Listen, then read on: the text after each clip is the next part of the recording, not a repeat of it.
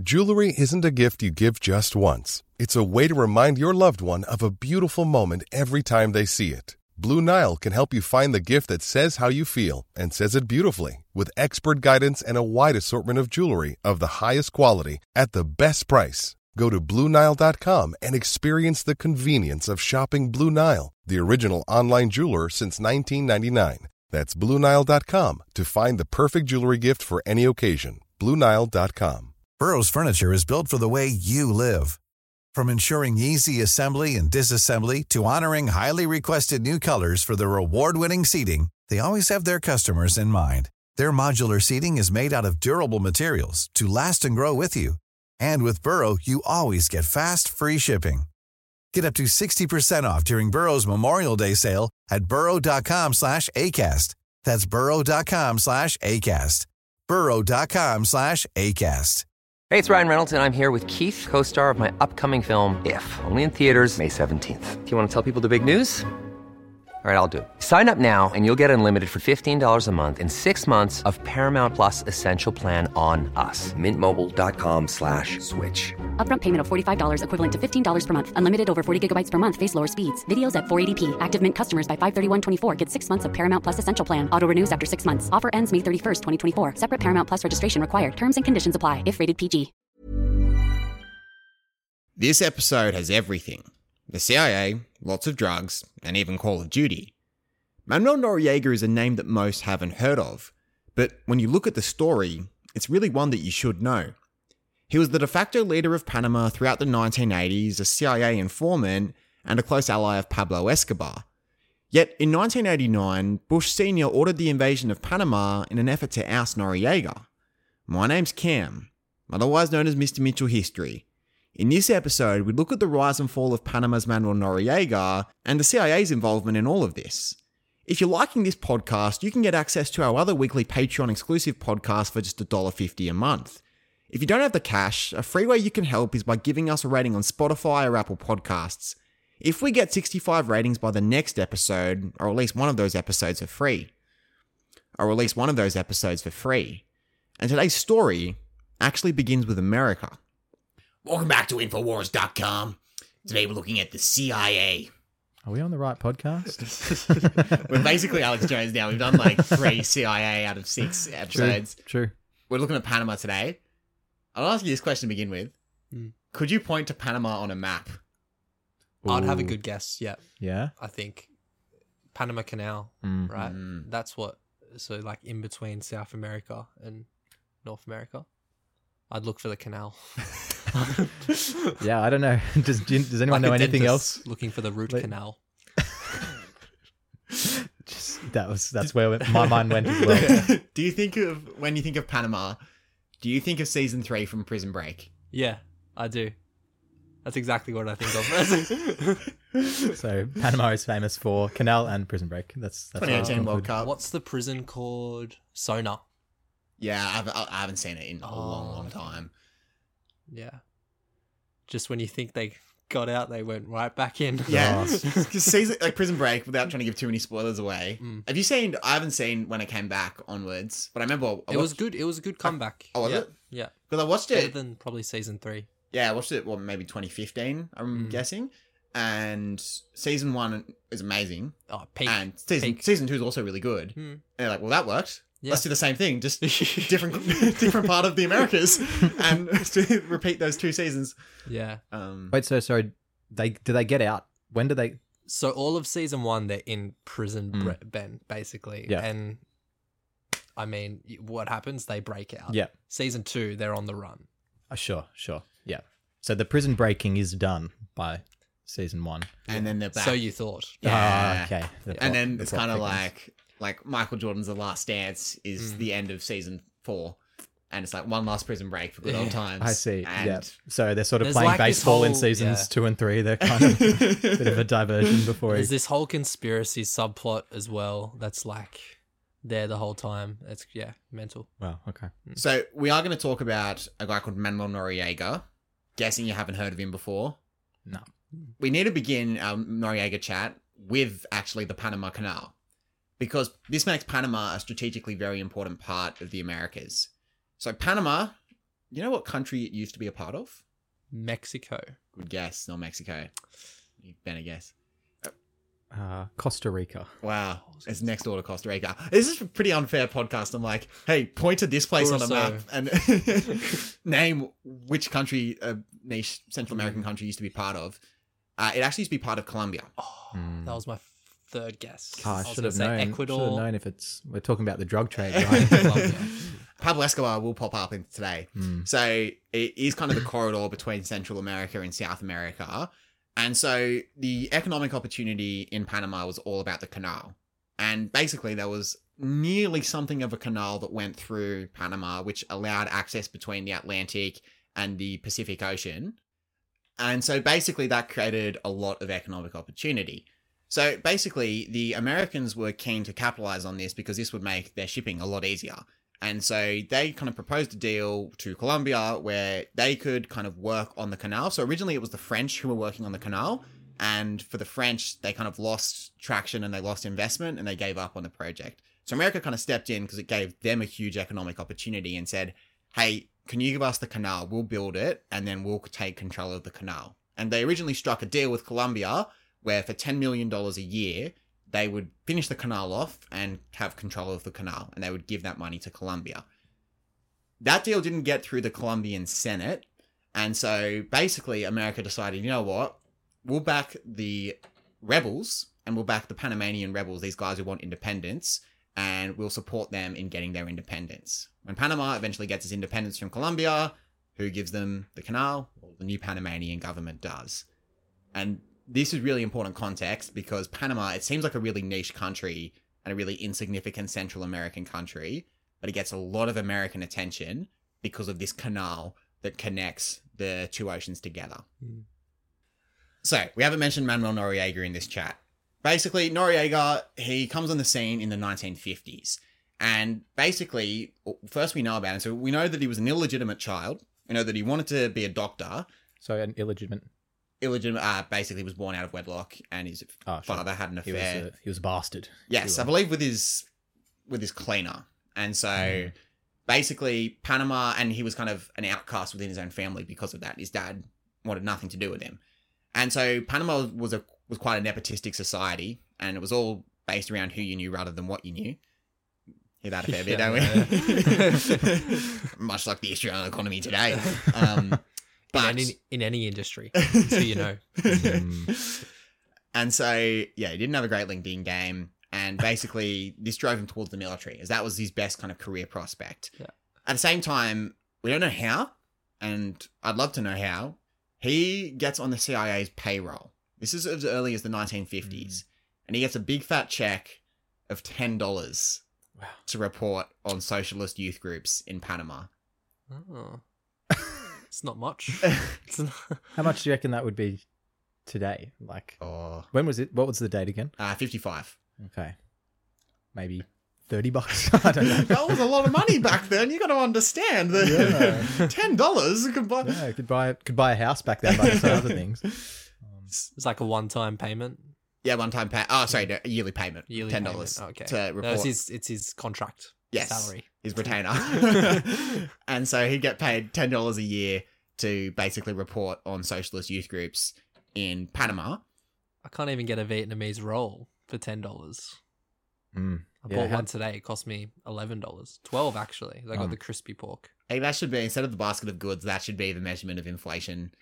is- Vietnamese rolls. Yeah, yeah. It's I like think it ins- varies on suburb to suburb as well. Is that like instead of like we no longer pin the value of money to gold anymore, right? It's to Vietnamese Pate. roll. Is it's a pate based economy.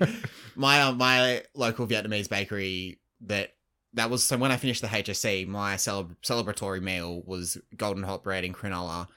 Oh, okay. Wow, They they closed down. that's Yeah. totally Yeah, yeah. So Yeah. it is it is really sad. But Noriega, essentially he's on the CIA's payroll and he's an informant. He's also an informant for uh, the socialist movement in Panama and a group called the Chorrillos Military School in Peru. So that was kind of like a socialist military school that would train people up in how to carry out revolutions. And so the CIA pays him to actually start reporting on all of that. He's not very important in the 50s and the 60s. Where he does become really important is in the year 1968 because a guy called Omar Torrijos is about to come to power, and Noriega is the chief informant on Omar Torrijos. So, we love coups on this podcast. Oh yeah. Big, big coup fans. Mm. For, 1960 for legal reasons, we're not big. Two. 1968. Omar Torrijos comes to power with a coup. Now, he wouldn't have a political party until 1979, and so it's kind of run as a military government for that time period. So Noriega is closely aligned with Omar Torrijos, and they're kind of a duo together. Torrijos is the more senior partner of the two, but Noriega is firmly on the Torrijos ticket. I see. So it's sort of like Harvey Specter, Mike Ross kind of thing. When you said oh, senior Oh, partner, yeah, it was yeah. hard to hard to turn away from that. And as you're going to see, just like Mike Ross, Noriega is going to have some heavy involvement with illegal drugs later mm, on. Mm, mm. So Where's Lewis? it's pee in a cup time. so basically, Torrijos comes to power in 1968. America doesn't like this very much because Torrijos is from the socialist wing of Panama. Again, when we're looking at developing nations, how much we can really put to ideology is pretty limited. When we talk about socialist nations, a lot of the time they're just talking about having trade deals that don't really favor Western nations that much. To carry out a socialist revolution in a country that is economically really poor is actually going to be really tough to do.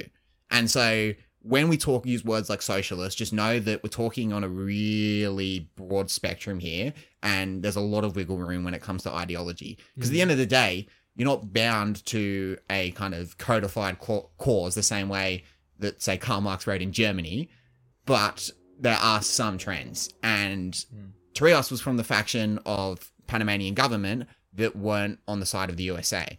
And he kind of wanted to kind of push Panama towards getting their own independence from America when it comes to the canal. And he actually pushed really hard. It wouldn't be until Jimmy Carter that he actually secured independence for the Panama Canal. So America doesn't like Torrijos very much. And so they kind of see Noriega as the, as the guy that could potentially get things done. Hmm. The situation gets better for America Because when he's on their payroll. exactly lucrative lucrative salary so far, Oh, right? yeah, yeah, a lot of leverage there. They can really use to twist his arm. What would be a, a dummy definition of socialism, Cam? Yep, tax the wealth of the entire country and split it in a way that's more even. Okay. Communism is split it in a way that's entirely even. I see. And so communism is kind of an extreme form of socialism. Yeah. Now that we've said that, anyone listening on Reddit in any of those political subreddits is going to blow up with that's that's you're talking about Maoism, not Marxist Leninism. Like it's just gonna. but that that it's would be, tricky. that would be my shorthand definition. Mhm. And socialist was often used as kind of a smear word by America to talk about basically regimes that don't play ball with their government. So the Panama Canal is the, the point of interest. America doesn't really care how Panama splits its income evenly. It cares about the Panama Canal. Yeah. And because we're in the Cold War era, communist will be the kind of tagline that America runs mm. with. Better dead than red. Better dead than red. and so, yes. And obviously, there are extreme examples where you can't label someone a communist because clearly the money isn't being split entirely equitably. Mm. So then socialist would often be the slur. And mm-hmm. so you have people like Bernie Sanders who would call himself a democratic socialist. So he believes that socialism should be done through democratic means rather than kind of like a hostile revolution. But mm. at the end of the day, that actually probably more aligns with the term called social democracy rather than democratic socialism. I know, like hmm. really splitting hairs here, Yeah. but it is important to spell out some of those differences. And at the end of the day, ideology is very flexible. No leader is truly ideological 100% of the time. They're bound by self interest, and often what's in a country's self interest goes against what their ideology is. And so, Manuel Noriega, essentially what happens is 1969, there's a counter coup attempt. We don't know for a fact that America was involved with this, but we strongly suspect that they are. The reason why we say this is that some of those who were involved with the coup met with American officials about five hours. So we've got documentation of them meeting with American officials about five hours before the coup took place. When the coup failed and it didn't work, they went to Florida. So we're like, hmm. Mm, Miami. Want to clear their heads. and he then became Mr. Worldwide. Was uh, no, he was Cuba, but Been, now that, been all around the world and ain't gonna lie, there's nothing like Miami's heat. and so that's that's that's the evidence for the for the for the coup. It's not it's not as kind of clearly spelled out as say someone like Thomas Lumumba in the Congo, but it is pretty indicative that you, it's pretty hard to argue that America wasn't involved with that in any Mm. way, shape, or form. The coup actually works out perfectly for America though, because Noriega stays loyal to Torrijos during the coup. And you might be thinking, wait, how does that help America? Because they want Noriega. Noriega's their guy, not Torrijos. Because Noriega has stayed loyal throughout the coup, he gets a promotion. So he's chief of intelligence of the National Guard. That's basically security chief. Yeah. And so huge promotion for Noriega. Think of the dynamic as being like between Grand Moff Tarkin and Darth Vader in Star Wars. so Yep. yep. who who really has the power? Mm. Wait, so who's who though? so Tarkin would be Torrijos Yeah, and Vader would yeah. be Noriega. Yeah. And he's so the CIA kind of like, okay, you get a pay rise for this. Mm. 20, 20 bucks? Not twenty bucks, A hundred bucks. not a hundred bucks. Is it like an actual reasonable amount of money? Like Hundred a- thousand? This- Is a hundred thousand dollars. Yeah. So what's a yoga with mass Ben? What's that? Is that to the power of ten? I don't know. Like, what's that for a pay rise? It's quite a lot. Ten to the ten to the 10,000%. ten to the five. 10 to the 5 wow Yeah. so big pay rise for noriega hmm. and basically he's now in the big leagues and he's meeting with cia officials and he actually meets with the cia chiefs and so basically under each president there's usually a new cia chief. Noriega's in bed with all of them. What he starts to do now is he actually starts to get involved in the illegal drug trade. And he has a drug for arms scheme where he basically again like this is 70s america. Sorry this is 70s latin america i should say. The drug trade is booming and panama is surrounded by areas that are heavily involved with the drug trade so what he starts doing is to kind of booster his own uh, security and to increase his position within the Panamanian government. Again, it's not a party yet; it doesn't become a party until 1979. But to increase his power within the leadership structure, he starts trading drugs for arms, and he starts actually, again, giving drugs to all these countries, particularly Colombia, in exchange for them supplying him with arms, which then makes his soldiers stronger. His soldiers now have arms; they're loyal to him, and that secures up his position in the party. Wow.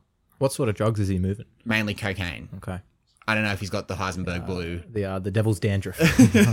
I don't really correlate like people having guns as power. Is that Wow. what's happening?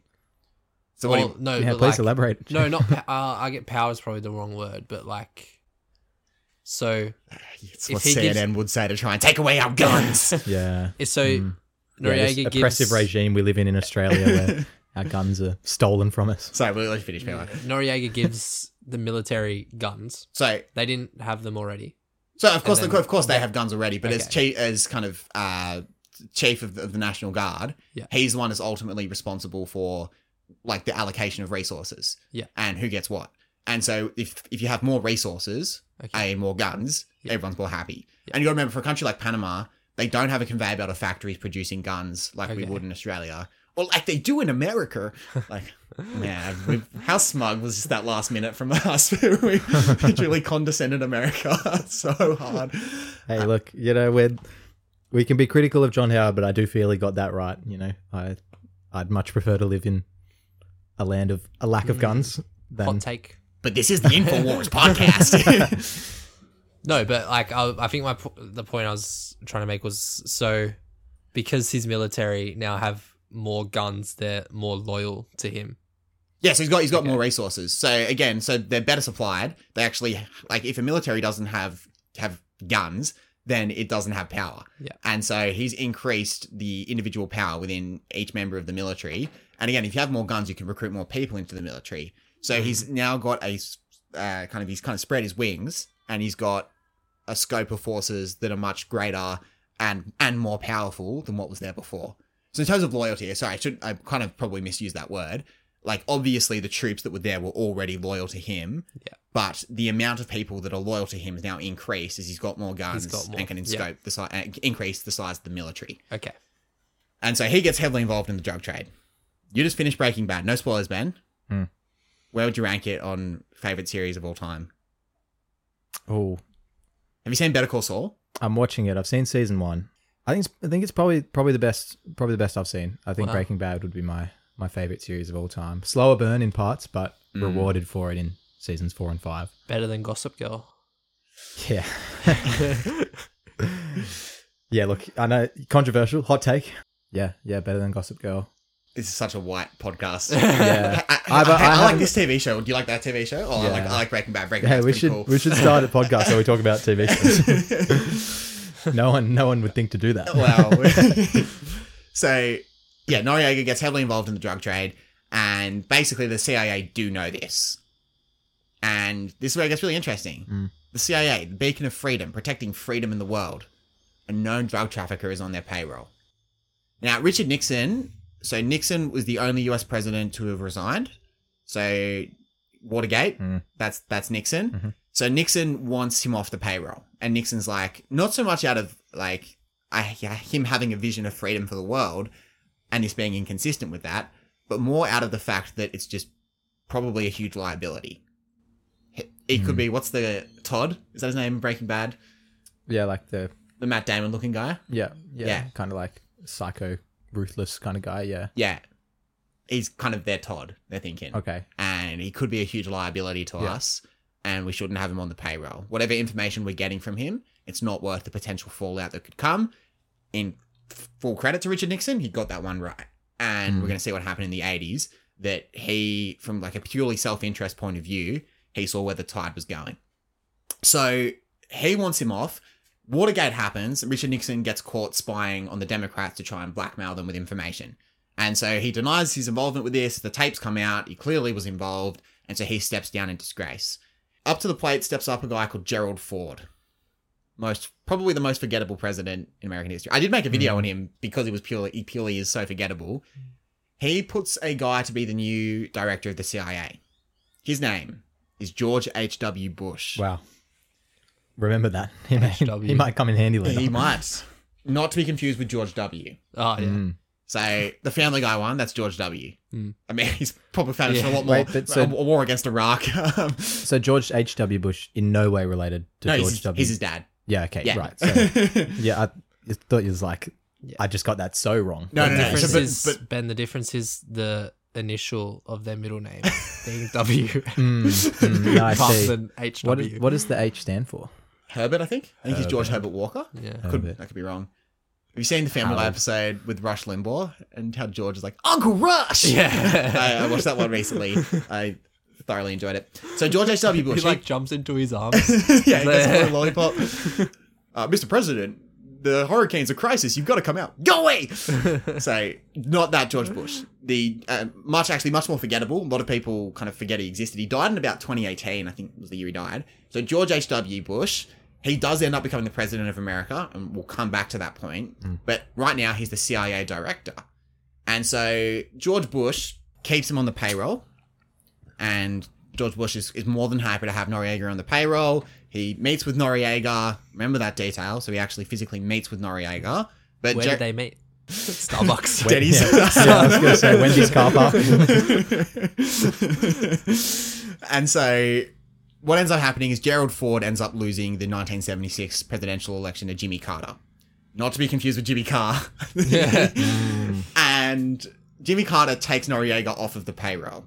And Jimmy Carter is, I I mentioned this in the Gough Whitlam episode, how Jimmy Carter is loved by those outside of America because Yeah. he's seen as like an anti-imperialist figure and he reduces the amount of American influence over a lot of these countries. So he apologizes to Australia for America's involvement in getting rid of Gough Whitlam. Remember that from the Gough Whitlam episode? He says, "Never again mm. will America uh, interfere." Yeah, Ah, so it's sort I of- do remember. It's it's an apology of sorts, right? Yeah. And there's yeah. Diplomatically, And without throwing the CIA that under the bus. Suggested Yeah. that America actually did interfere. When I- that was yeah. Yeah, I, I, I was Just able was able to infer that that. out. Yeah, yeah. Um, so he, like, one of the reasons why I love him in the rest of the world is because he takes pulls back America's influence, and so he does that in Panama. He gives them control of the Panama Canal, and he takes Noriega off of the payroll. He's like, we don't we don't need him informing on Panama. We get no strategic bonus from gaining an understanding of what's going on in Panama. There's no moral need to know what Torrijos is doing with his government, and so he just kind of lets them go. Jimmy Carter is a one-term president, gets booted out in 1980. Ronald Reagan comes in, mm. and Noriega is put back on the payroll. Wow. He's about to get another pay rise. Oh my gosh. 1981. Wait, so he got Noriega off the payroll, but they were still able to use, and they were still able to use the canal. Fine. So Jimmy Carter takes Noriega off the payroll and he gives Panama control of the canal. Oh, I see. Yeah. So, And nine, so they just use it how everyone else uses it, right? In the sense that they don't control it anymore, but I assume other people can trade through it. yeah, yeah, exactly. They just pay tariffs or whatever. Oh, So yeah, basically, like they don't get to to police the canal, and they don't get to dictate which ships come in and out. Okay. And so basically, 1981, what happens is Torrijos dies in a plane crash. Wow. A little bit sus. Mm. Oh no. Roberto Herrera. Basically, Sounds, sounds like a football player. he does. He, I thought that as well when I was doing. I made a video on Roberto Noriega. Pereira. the mm. Oh yeah, from Watford player. Yeah. Had a great game in the the Europa League final against Man United for Villarreal, maybe. Oh yeah, Lost yeah. it. The one where De Gea missed the penalty. Mm. So basically, he makes the allegation that Noriega and the CIA were both in on the assassination, and he's he's calling it an assassination. Officially, it's not an assassination; it was a plane crash. Did He's- they, how did the plane go down? Do we know? Was it a? Probably do. I haven't looked into it. Hmm. That's a podcast special. You gotta you gotta pay us on Patreon to do an air crash investigation Like special. who are some other notable people that have died on a plane? I'm thinking like Munich air disaster, right? Yeah, That's a good true. Chapecoense. That was that's really sad. Yeah, the football ones. Uh, John Denver, I think he died on a plane. You know, Country Roads, the guy that sings that song. Oh, yeah. Really? wow. Oh, the more Maybe you know. I could be wrong completely. taking a rather sad turn. But just Yeah. so the the Democratic Revolutionary Party, that's kind of the party that Roberto Herrera was a part of. That becomes a party in '79.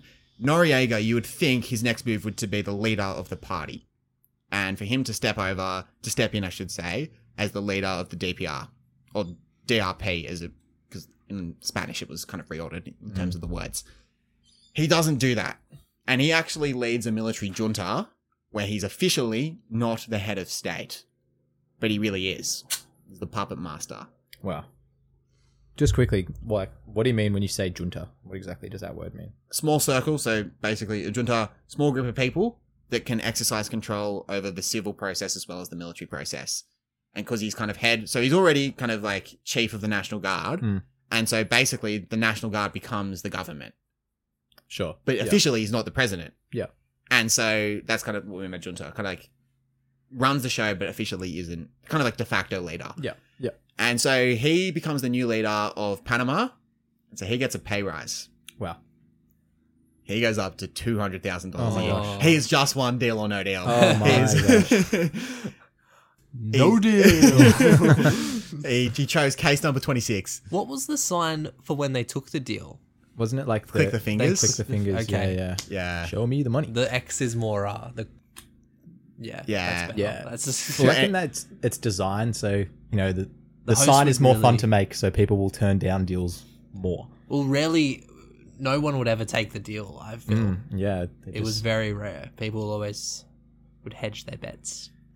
So for our foreign listeners, it's kind of a sad story. Our deal or no deal host has basically came out. So he was one of the really ardent like male feminists, and Who was the host again? Andrew O'Keefe. Oh yeah, and any like there's kind of the running joke that any male that's really outspoken that's over the age of 40 about feminism kind of has skeletons in the closet that they're sure. and sure Yeah. enough came out that he was um yeah guilty of domestic violence Mm. and so yeah you did you know that? yeah so the whole andrew o'keefe thing's a whole yeah saga in itself you should look it up it is really interesting but also really sad to get back to the story noriega is getting the vip treatment now so he gets welcomed to the White House as though he's the leader. He has a four-hour lunch with the CIA director William Casey, and What do you again, reckon? What do you reckon they ate? I was five guys. In and out. I don't know, Yeah, I don't know American brands. like an American special, yeah, Taco Bell. maybe to Do some damage in the Famously White House. Do some damage in the White House Or- toilets afterwards. Hmm. It's just like a club sandwich. I don't even know what a club sandwich is, but I feel like that's what they would have had. Sure, fair enough. and so this is where the story gets really interesting. If you thought the only way to get a more defined jawline with natural looking results was through surgery, think again. Juvederm Volux XC is a non surgical injectable gel filler that improves moderate to severe loss of jawline definition and can help you achieve natural looking results with little downtime. Even better, this improved definition lasts up to one year with optimal treatment. No maintenance required. Improve jawline definition for a smooth, sculpted look with Juvederm Volux XC. For important safety information and to find a licensed specialist, visit juvederm.com. That's J U V E D E R M.com. Not for people with severe allergic reactions, allergies to lidocaine, or the proteins used in Juvederm. Common side effects include injection site redness, swelling, pain, tenderness, firmness, lumps, bumps, bruising, discoloration, or itching. There's a risk of unintentional injection into a blood vessel, which can cause vision abnormalities, blindness, stroke, temporary scabs, or scarring. Talk to a licensed specialist to find out if it's right for you. Burrow's furniture is built for the way you live. From ensuring easy assembly and disassembly to honoring highly requested new colors for their award-winning seating, they always have their customers in mind. Their modular seating is made out of durable materials to last and grow with you. And with Burrow, you always get fast, free shipping. Get up to 60% off during Burrow's Memorial Day sale at burrow.com slash ACAST. That's burrow.com slash ACAST. burrow.com slash ACAST. So the 80s was very different to present day. Hmm. I don't know if you've ever watched, I don't know any 80s TV shows. I'm going to go with 90s TV shows here. Ever watched like Fresh Prince, Seinfeld, hmm. even Friends? I'm not a huge Friends fan. You just watch it and you're like, it's just much less I tense. love Fresh Prince. Have you seen the remake? No, I haven't. I didn't mind it.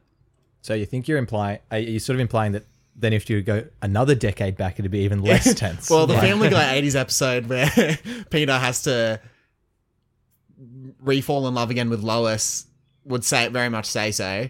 Look, my Mm, my knowledge knowledge of 80s pop culture is, is pretty horrendous. Perhaps one of the most notable differences that might surprise you, the New York Times was good. Wow. Good in a ethical sense, or good in a it was just good content. Actually, uh, yeah, like Both. probably both. Like Yeah. actually uncovered stories of substance. okay. They were the ones who broke the Noriega drug story. Wow. because Mm. obviously the CIA knew, but in 1986 it was the New York Times that basically revealed everything, and they, for whatever reason, Hmm. um, back then actually did some really good reporting on the issue. How did they know? Yeah. I think they just kind of had. I actually d- I haven't looked into it, but I'm guessing they had like undercover reporters that were there in Panama that kind of knew about the the deals. Either that, or people from the CIA were now talking to the New York Times. One or the other. Hmm. I can't re- precisely remember exactly how they found out, but they did. Interestingly, because Noriega comes from like, such a centralized country, where because he's run as like kind of like a, a military junta dictator, he is of the opinion that Ronald Reagan has actually commissioned this article himself. And so he's basically like, hey, you guys, like your president has turned on me. Now, it is worth noting as well, Noriega, he wasn't just informing on Torrijos, he was also informing on Fidel Castro in Cuba, Fidel. Hmm. Fidel, and Daniel Ortega in Nicaragua. Oh my gosh, the, the cinematic universe is just it's all just endgame right now. So, again, our Kiribati listener hasn't come back, or our Honduras listener hasn't come back from episode one. If you are there, we're giving you a second shout out, uh-huh. enticing you to come back. this is a whole Central American episode. But so that's kind of the function that Noriega serves. Noriega was playing both sides of it, though. And he was actually giving intel to Castro and giving intel to Ortega. 4D chess Yeah. right now. He'd be, Helping- he'd be good in a survivor. Yeah. Yes, yeah. Mm. help he so he helped Castro. So I don't know if you remember much about the economic embargo that was placed on Cuba, where basically America bullied a whole bunch of other countries into not importing particularly sugar from Cuba. So Cuba's economy kind of tanked it. A lot of people say Cuba tanked it because of communism. S- A lot of communist policies that I don't think particularly helped, but the embargo was the big reason why Cuba really struggled. And so he kind of helps Castro get around the embargo. He helps and he arms Daniel Ortega to fight off the rebels. And so basically, when the news story breaks and when American public officials have to distance themselves from Noriega, Noriega kind of tries to negotiate here and he comes up with a counteroffer. So he goes to the CIA director, William Casey, and he basically says to him, Hey, let's play ball. I will give you, I will help you assassinate Sandinistas. They were Ortega's men in Nicaragua, so enemies of America that America didn't want mm. leading Nicaragua. I'll help you assassinate them if we go back onto good books and you put me back on the payroll and we have Panama, Panamanian US relations remain relatively stable. America refuses. Now, No deal. you did Cold War history. Did any of you do Cold War in, in high I did it. It was me. Do you remember the Iran Contra affair? Does that ring any bells? Uh, yeah. I can. I mean, I can. You can picture the kind of the subtitle of like you've got, you know, Cuban Missile Crisis, space race, and Star You could see the syllabus and the. Iran Contra affair was the one at the end that you didn't really. Study that much? Nah. nah. so, essen- long story short, American Congress had made a law where you couldn't ship to Iran. This was after Iran had their Shiite revolution and the new government was in. Ronald Reagan wanted to get around that by illegally trading weapons with them. After doing that, he would then use that to go and help arm the Contras, which were a rebel group in Nicaragua, to fight against Ortega's government. And so, because of that, that was a huge issue for the CIA director, William Casey, because he's clearly broken Congress law in order to pull that deal off. And he's kind of left red faced. There's another guy called Oliver North. He's currently the president of the NRA, so to go full circle with guns, mm-hmm. but he was on the National Security Council, and he was kind of one of the key people who negotiate. So he was one of Noriega's men, and he would do a lot of the facilitation with Noriega. Mm-hmm. And so two of Noriega's key allies, Oliver North and William Casey, are both caught red-handed and they're left red-faced. So Oliver North steps down from his position, and William Casey retires not long after the whole scandal breaks out. Probably it took it definitely took Oliver North down. It was probably the main thing that took down William Casey as well. So Noriega, he's left with no allies in America. 1988, Ronald Reagan's had his two terms, and someone else is going to run for the Republican Party. His vice president, George H.W. Bush. Oh. Now, I don't know if you know much about the war on drugs. Well, I think um actually when I was like I think it's it's still going on. When I was in the US, there were billboards everywhere against like fentanyl, which is the the big drug that they're that they're fighting against now. So it's uh it's it's still ongoing. The war has has not been won. Yes. Um, but I do remember that that the kind of it was quite a big part of his campaign, wasn't it? Yes, exactly. But, but you know that part about George H.W. Bush. You know something about. No one knows anything about him. I'm very impressed. I think it was, yeah. I, I feel like I must have just read about or heard about the war on drugs at some point in his name. Yeah. So he, this is a key part of his campaign, and he's kind of speaking about how he's going to escalate the war on drugs. Obviously, he's had contact with Noriega, and he kept Noriega on the payroll in 1976. So he gets hit with the question while he's campaigning: Did you meet Manuel Noriega or not? Because we now know that he's a drug lord, and Bush's answer was no. Mm. We know that's a lie, and so eventually that gets found out, and they're like, "Okay, you clearly did meet with him. Did you know he was a drug lord?" And his hmm. answer was no. And so the question is so did the CIA not know something that hmm. the New York Times could find out? Hmm. lose lose. Lose lose. Also, at the same time, they did know that's the whole reason Richard Nixon didn't want him on the payroll. And so clearly, then, American intelligence knew that he was a drug lord. Again, even if like leadership changed hands and a new director came in, a new director, sorry, the old director left as Bush came in, they do hand over on their key people. Do you think the CIA director is not going to be like, Just oh up- yeah, just sort of upload it all to USB and, and take the files elsewhere. hand over like- So clearly he knew, and clearly he's caught lying about this. It doesn't end Bush's campaign, and Bush actually comes through. He wins the 1988 election, and he becomes the new president. So he gets sworn in in 1989. In that transition period, Ronald Reagan basically says to Noriega, "Stand down and give up your shot at presidency, or or we'll we'll end it for you, and we'll we'll come and we'll kick you out." Noriega doesn't do that, so Reagan starts by sanctioning Noriega and putting a huge embargo on Noriega, much like it had been done, done to Cuba. Sorry, so why do they want Noriega out of power now? Yes, good question. So he's a double agent, hmm. and he's he's, he's loose loose lips, sinks ships, hmm. mm-hmm. and he's spilled the beans to Castro and to Ortega. His campaign ending. You don't want to be seen anywhere near Noriega Yeah. because he's a known drug lord and the CIA has been caught red-handed. And so, just kind of save face publicly, America really wants to push hard against Noriega. Hmm. And so, again, for Bush, it was Bush's kind of kryptonite in his campaign. They thought that this could potentially end him, knowing that George Bush had given money to a known drug lord while also declaring war on drugs. And it kind of just showed how cynical the war on drugs actually was. Mm. And so, basically, Bush comes to power after all of this. Noriega, he doesn't step down, and, and the scene is set for Bush's first major invasion. Major invasion. So, 1989, there are elections in Panama.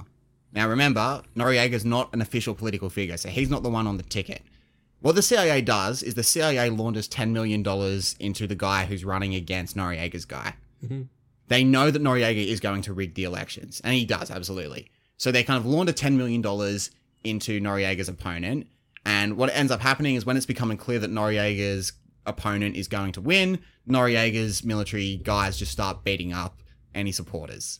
And Noriega basically declares, "No, this this election result was fraud, hmm. and this kind of this this this didn't happen, and we need to kind of get back to stable government and stop the rabble rousing." Hmm. So obviously, obviously, right? Noriega's not a fan of democracy, and he doesn't hmm. submit to democratic reforms. what were America hoping would happen from that $10 million that Noriega wouldn't fight back? that it would be so clear that Noriega would be left powerless. So if you think about like Trump right now, because it was so paper thin between Trump and Biden, that's going to give Trump like some sense of legitimacy when he's talking about votes in Georgia and so forth that didn't quite go his way. If Trump lost all the key swing states and he lost on the electoral college quite convincingly to Joe Biden, it would be very clear that he just didn't accept the election. But Trump's argument isn't that democracy's bad, it's that, hey, we didn't actually lose the election. We love democracy so much that we want to see the original votes be restored to their right and proper order. And so it's to make it so clear that Noriega's guy lost that basically it would completely expose him to the Panamanians as someone who completely subverted democracy. Yeah. That makes sense. Yeah. But instead, it caused violence. Yes, and this is where it gets really interesting. So the US obviously start messaging about how immoral this is, and fair enough. Like it clearly, like didn't care at all about democracy. The issue was this happened earlier. This happened back in 1984. Hmm. Noriega's guy lost by 4,000 votes back in 1984, and the CIA knew this, and they did nothing about it. They welcomed Noriega and welcomed Noriega's guy. He lost by 4,000 votes back in 1984, and the CIA did nothing. And again, like 4,000 votes, admittedly, it's probably the margin in which Reece Mastin won X Factor in 2011. like, you're probably talking about that many votes. But I like it. Yeah. So we could compare X X Factor voting to uh, the voting of a leader for a country, and that's the margins. That's the next. Reece Mastin did lead us through. Yeah. Who came second? Johnny. no, Johnny came third. It was a guy called Yeah. Andrew who looked like Peter Griffin, who was in Ronan Keating's yeah. team. Yeah. Wow. Yeah. Wow. Yep. I did, haven't lost it. so, yeah, basically, America's, they've known, again, why did they the CIA launder 10 million knowing that it would be a fraudulent election? Because Panama's done it before. And they didn't protest last time. They actually welcomed Noriega's guy last time. So what's happened is in those five years, they've now flipped on Noriega and they've wanted to get rid of Noriega. So basically, this puts Noriega in a very awkward situation. And Panama, what, what their parliament does is they say we're in a state of war with America. They don't declare mm. war. That's not the same thing. It's not saying because of this we declare war with you. They say because you've laundered ten million dollars against into a, into a political party, we are clearly already at a state of war that you have started. And that's the kind of language that they frame it with. Mm. Now, American soldiers are already in Panama. They're not fighting, but again, they controlled the canal. Part of the withdrawal deal was that American troopers, American troops remain. Again, there's American troops in Japan to this day on the back of World War II. There's American hmm. troops in Germany to this day on the back of World War II. When America withdraws, they never truly withdraw. And so troops still remain on the grounds in Panama. I'm going to fast forward. The, the chronology is important here. We're going to fast forward to December of 1989. What happens is a soldier from America gets shot by a Panamanian soldier. Have you seen Lord of the Rings? I actually have only seen one and I think fell asleep. Oh, that's tough. There's a scene where they're kind of they're all getting ready to fight, and then some guy accidentally lets go of his arrow, and it kills someone, and then everything erupts. Is that is that sort of what we're looking at here? Does this kind of Pretty much. So, America's, um, according to America, the soldier was unprovoked, and the soldier died uh, um, from an unprovoked conflict. According to Pa- Panama, basically the soldier went up a driveway. He was instructed not to go up. He was drunk and he was uh, annoying the Panamanian soldiers and kind of gave the appearance that he could be violent towards Panamanian soldiers. Who's true? No idea. But those are the conflicting stories about it. So, as a result of this, Bush then goes and declares war on Panama. And he goes ahead and he invades Panama in 1989. The operation, I love that. Like, I, I just I love the name of of, of operations. It's called Operation Just Cause. Mm. Just cause. It does sound a little insecure if you ask me. yeah? Yeah. It's like it's call- either it's either 'cause that why or not? I think it's like it's like just cause or like Jake said, just cause, like just because why not? America. Just dance. Operation Just Dance. and so America obviously waka waka. obviously America wins Operation Just Cause. US military versus Panamanian military. Who's going to win? Of course, the Americans do. So you can actually play this game, this mission on Black Ops 2. So Operation Just Cause, it's a mission you can do mm. on, on on Black Ops 2. And so American soldiers basically raided Panama. They actually went in and let a lot of prisoners go. So they kind of like raided the jails as kind of an act of liberation. They hunted down Noriega and went looking for him. They raided the embassy of the Nicaraguan ambassador. And again, embassies are supposed to be sacrosanct. That's like untouchable. I guess the whole reason they were so filthy with Iran back when they had the revolution was because the American embassy was. Yeah, I watched um I watched Argo. Oh, did you? on my pla- on the plane home? Yeah, um, that was that was really compelling. Yeah. the story of what the uh, Iran, yes. um, yeah, embassy being raided. So you've clearly got like America. They're, they're kind of keeping pretty inconsistent standards here. They can't get Noriega, and Noriega kind of flees, and they, they actually don't get him. According to America, 200 Panamanians were killed in the operation. According to the Central American Human Rights Watch, 3,000 Panamanians were killed in the operation. Again, who's true? I don't know. I'm just going to put the two figures out there and kind of But it wasn't. They weren't Panamanian figures. That was an organization outside of. Yes. Again, largely made up of people that have a political bias towards think about like Nicaragua and Cuba. Sure, so that- still potentially an anti-American yes, kind of. that view them as kind of colonial overlords. Yeah. that's right. Yeah, So those are the two figures. Who was right? We don't know. But what happened was Noriega then fled to the Vatican embassy Hmm. in Panama. Ah. does Vatican have an embassy? Yes, Oh, that's great. In every Yeah. country, they have. maybe. I, I, I, yeah. Like it, Maybe the Pope can help him now. maybe with some Islamic countries that they don't get on well with, they might have like a consulate. Mm. But yeah, imagine they would have an embassy, particularly in Latin America. They'd have embassies everywhere because of how Catholic it is. So yeah, just it's just such a small place. Just like. Anyway, play on. no, no, no, it's incredible. Just so if if America invade, so you can invade the Nicaraguan embassy, that's fine. But to invade the Vatican embassy, that's a pretty clear statement. And again, think about Vatican, it's Western power, religious power, and America obviously knows because of kind of how Catholicism unifies the like entire entirety of Latin America and a lot of Africa and even a lot of Asia and a lot of Western Europe too. They know that if they raid the Vatican embassy, this could spell real trouble for them. And they can't actually go into the Vatican embassy. So they've got to get Noriega out of the embassy without going into the embassy. real Julian Assange. gotta draw him out. kinda- Yeah. gotta flush him out. I'm thinking of the um what's the what's the celeb the Jeff the guy that keeps popping up in Family Guy as a celebrity. What's his name? He's the like old actor. He's Peter's arch rival, the mediocre celebrity that keeps popping up. Ooh, piece of candy. Ooh, piece of candy. Do you know what I'm talking about? Oh yeah. Um. Oh yeah. Starts with the J. James L. Brooks. J- yeah. No, that's not. No, it. no, that's not right. James. It's James somebody. Anyway. James Brooks. He played. He, I think it's Brooks. He's in that movie White House Down. I think. Anyway. You know the scene where Jay, he gets lured with, ooh, piece of candy. Ooh, piece of candy. Oh, sure. So Yes, yeah. I'm thinking that's one way they can get him out of the hmm. Vatican embassy. James Woods. James Woods, that's the one. Hmm. James Woods High, it's named after him. Yeah.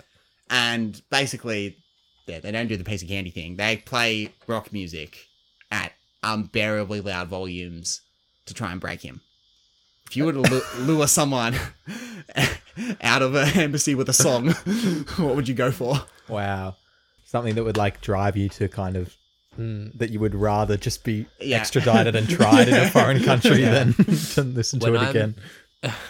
when you said rock music, I straight away thought of like the opening ACDC circle like early 2010s Big Bash intro, TNT Dynamite. But you know, if I were to lure someone out, I'm thinking Bound for Botany Bay. Because it just suggests that you we need to go somewhere. You know, But are you sure the kind of is my tin whistle there? I don't, you sure the wouldn't the but you wouldn't have a problem with those soothing tones. sort yeah, of it's a soothing playing- tone, but it would be I like like, the song. I got to get up, I got to go, we're bound. I see. So it's more like you're, you're sort of hypnotized by yeah, the yeah. yeah, sure. Mm, it's a travel song.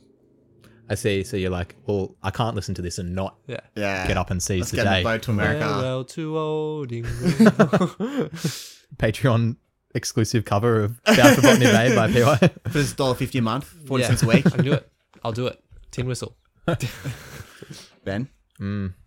I th- I'm thinking like like Cardi B WAP. I feel would oh. very quickly like I'd pre- I'd prefer just to be tried in America than, than to listen to that more than sort of mm. three times a day.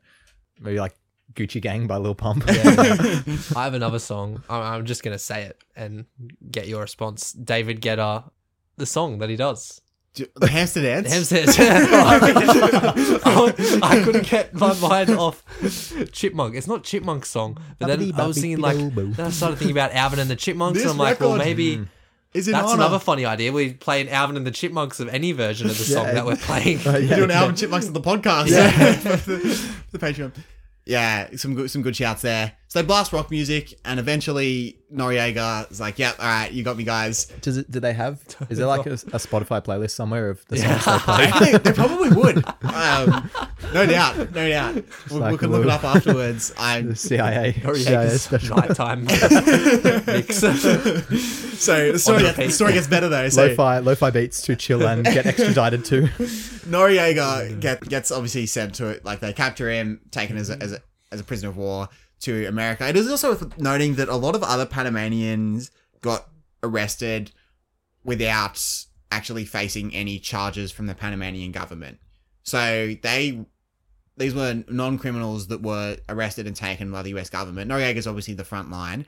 He gets sent to America and gets tried in California they obviously they can't get him on like murder charges in Panama because that's not their jurisdiction. Hmm. A Panamanian murders another Panamanian in Panama. Hmm. Well, he can't be tried under American law. What he can be tried for is all the drug trafficking Drugs. and basically how he's contributed to the drug problem in America. His argument is firstly of innocence, but he's also like furious. He's like, "You hypocrites! Mm. You knew this about me, and you paid me when you thought I was on your side to act the way I was acting. Now mm. it's politically inconvenient for you to have me around, so now you're going to arrest me and make a bit of a statement." Why did Bush actually invade Panama is a very interesting question. The answer is I don't know. There's a couple of theories out there that go beyond just just the just cause side of things. One of them is that as the Soviet Union's kind of collapsing in the early 90s, George Bush needs to kind of show that it's America who's running the show conclusively now. And hmm. again, America has had relatively an unsuccessful last 20 years of military intervention. We think of Vietnam and some cases of the American soldiers actually not being able to flex their muscle. This guy, it's clear it's clearly the the guy who lifts versus the guy who plays athletics. and they and they, they they completely overrun Panama and it's the theory is that this is kind of a show of Bush's strength to the rest of the world. And also at the same time trying to kind of cleanse himself of any link to Noriega because it was Bush who brought down Noriega. So Noriega, Noriega he ends up on drug trafficking charges. He then gets extradited to France on mm. similar charges and then eventually gets sent home to Panama and he dies in 2017. My favorite part of this story is he sues Activision for defamation. Really? or not maybe not. I think not not for def- for using his likeness in an accurate way. I don't think it's Yeah. technically defamation. So basically he's you can play uh, in Black Ops 2 Noriega's there and you kind of see the drug, drug trafficking and the murderous side of things. His argument was that it was an accurate portrayal of of him and so he sued Activision in an LA court for for misuse of, of character. How'd he how'd he go? Did he win? no, he didn't. Oh, Oh. Um yeah. damn! I was I was almost rooting for him. Yeah. it's kind of like with the fall of John Barilaro. It gets to the point where you just feel so sorry for the guy that you're like, yeah, I, I'm okay that he won seven hundred thousand dollars against Google. Like everything else is going wrong for him in his life. Yeah, I guess so. Just just let him have this one. yeah. Yeah, he doesn't deserve it, but. Also, if you want to help our legal fund, if we do get sued by John Barilaro, you can do that for $1.50 on Patreon. But yeah, he ends up suing Activision, and it's unsuccessful, and he dies in 2017. What do Panamanians think of Manuel Noriega? They're happy that he's gone. But most also recognize that America didn't do this for purposes of liberation. Hmm. And so they're like, of course, he was an American shill until he wasn't an American shill, and they moved him, they got rid of him for their own purposes, but it was good that he went. And again, think about it. Like, he acted out of self interest. He ran a drug trade. He was basically a murderous leader that rose to power looking out for self interest rather than having a vision for the country. Potentially even got rid of the guy before him in Omar Torrijos. I'm just trying to construct some some Heisenberg Noriega parallels in my mind. Has anyone else tried to sue Call of Duty? That's a good question. Yeah. Potentially. Should we just should we just let the hmm. podcast be dictated by who's just Yeah. conveyed in Call of Duty, like which Isn't Ib- dictator we go to next? Is, Isn't Ibrahimovic doing that with EA as well? What, what, what would he sue them for? Like, Like use of his image and like misrepresenting his image or just oh, just like he didn't have his, their, his permission. He's not saying anything. come on Yeah, come on I, I, I expect better yeah. It might not be Ibra. I think there's a player though that was like, "What are you doing?" mm. Hmm. something i forgot to mention as well is there's compelling evidence to think that the shooting of the american soldier wasn't the catalyst for the invasion reason why is we have a report we get this from the la times so there's a report of a us soldier writing to his mum who said i'm going on a dangerous mission in five days and i might not come home this is two days before the shooting Oh, What's that mission that he might not come home from in Panama?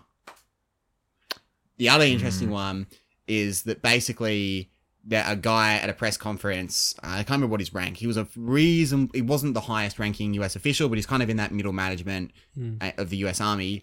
He said that they knew about it about four or five days. So asking, when did you know you were going to do Operation Just Cause? Four or five days before we invaded.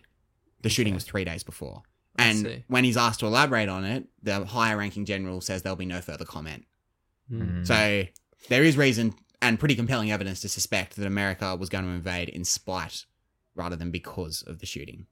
Hmm. wow. The I plot smell a thickens. conspiracy. I would love a TV series on this. Yeah. There's a I haven't watched Narcos. Have you watched Narcos? no. no.